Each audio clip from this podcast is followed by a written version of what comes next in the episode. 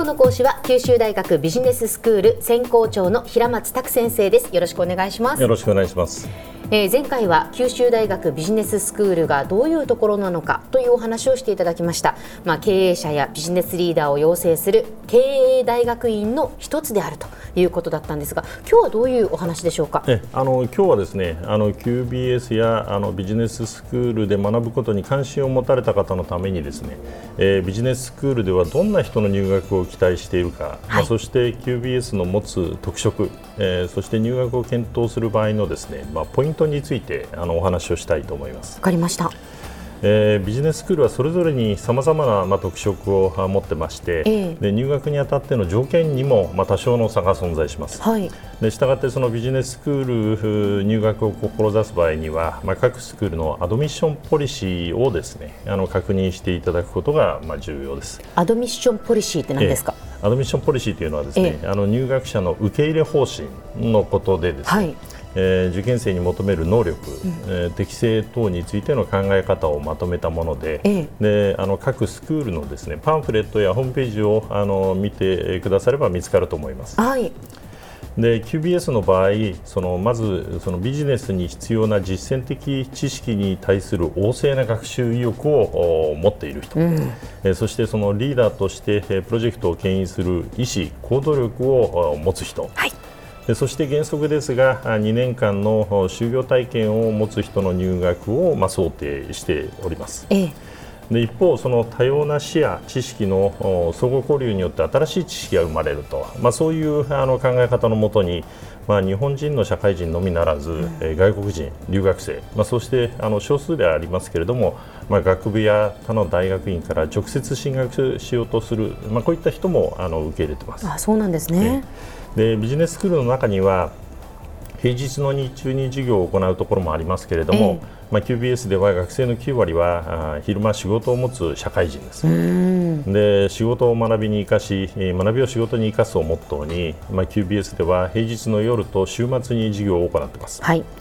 で平日の夜間は、えー、博多駅ビルにあります、えー、サテライトキャンパスで。で土曜日のみ、えー、箱崎の九大キャンパスで授業を、まあ、行っています。ええで九州新幹線がまあ全通したおかげでですね、まあ、熊本や鹿児島などその県外から通う人もまあ増えてきてます。はあ、そうですか、うん、やはり皆さんその熱意を持ってでもやっぱり仕事とその勉強と両立するというのはなかなか大変なことだと思うんですが。そうですね、えー、まあ、通学ができるにしてもその実際に仕事と勉強を両立できるのかという点も、まあ、あのご心配なところだろうと思うんですけれども、えー、まあ、もちろんその、えー、講義を受けるだけでは不十分でですねあの例えばその日曜日あるいはその授業のない日にもですね、まあ、予習や復習などをししっかりとその授業の準備を、まあ、あのしていただく必要がありますけれども、まあ、ただ、その QBS ではすでにですね、えーまあ、450名前後のですねあの修了生 MBA ホルダーを社会に、送り出してますけれども、えー、そのほとんどがですね働きながら学んだ社会人なんですね。でそう考えていただくと少し安心されるんじゃないかなというふうに思います。そうですね。やっぱりやる気があればできるっていうことですよね。そそれが一番大事です、ね、はい。で QBS の教育の特色はと言いますとまずその九州大学という総合大学の、えー、経営資源に支えられて、えー、いて、はい、で教員もですね経済経営の専門家ばかりではなくて、まあ、工学、法学、言語学の専門家なども、まあ、参加している、えー、参加しているということが挙げられます。えー、で、えー、QBS の科目の中にはですね、まあ、自らの関心、問題意識に応じたそのテーマについてですね1年間かけてその研究を行って、はい、まあ、論文やビジネスプランにまとまとめる、まあ、これはあのプロジェクト演習という科目なんですけども、ええ、まあ、QBS らしい特徴をこう表した科目と言えるんじゃないかと思います。でまた、その QBS では、えー、アジアで活躍できるビジネスリーダーの育成ということを、まあ、こういうの目的の一つとしてるんですけれども、えー、アジアへの企業進出あるいはそのアジア諸国の市場などの視点からアジアビジネスへの理解を深めるための、まあ、科目を、えー、多数用意しています、はい、えー、毎年2回、えー、アジアの低傾向にですねあの赴いて、はい、で交流活動やその現地で企業訪問を行う学生スタディツアーがあります。毎回20名程度の学生が、まあ、これに参加するんですね、えーまたその秋学期にはそのアジアの提携ビジネススクールから、えー、学生が10名以上、まあ、交換留学生として半年間 QBS に、えー、学びにやってきます。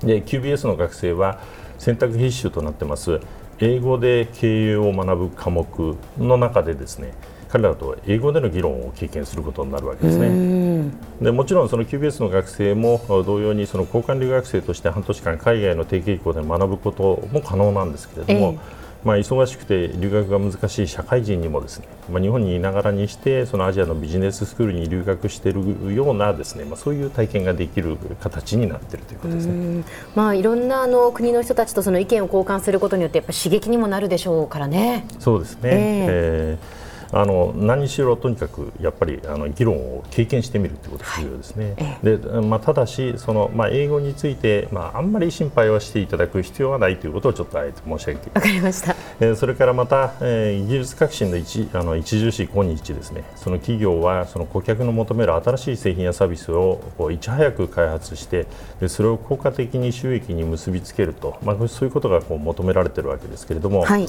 まあ、QBS では、まあ、そういったことのためにイノベーションやその技術経営に関する科目が、まあ、充実しています。でそればかりではなくて企業につながるその事業構想力を養うためにビジネスプランコンテストというのを、まあ、あのここ数年毎年開催してまして、はい、でここにはあの他のビジネススクールのチームにもあの開放してましてで参加者の輪が広がってます。うんで入学試験の方法やその審査基準、えー、については、まあ、それぞれのスクールで異なりますのででホームページ等で、まあ、しっかり確認していただくことがあの必要です、はい、でまたオープンキャンパスや大学説明会に出向けば、まあ、模擬講義や在学生卒業生の体験談などを聞くことができると思います。でちなみに QBS も8月の6日には博多21日に熊本26日に小倉で大学説明会そして9月の13日にオープンキャンパスを箱崎で実施の予定です。ねまあ、あの詳しくはホームページでご確認いただければと思います。はいで QBS に少しでも関心を持っていただいた方はこのチャンスをぜひあの見逃さないようにしていただければと思います。はいえー、2回にわたって九州大学ビジネススクール専攻長の平松卓先生に九州大学ビジネススクールとはどういうところなのかえー、そして QBS の特徴についてお話しいただきました。どうもありがとうございました。どうもありがとうございました。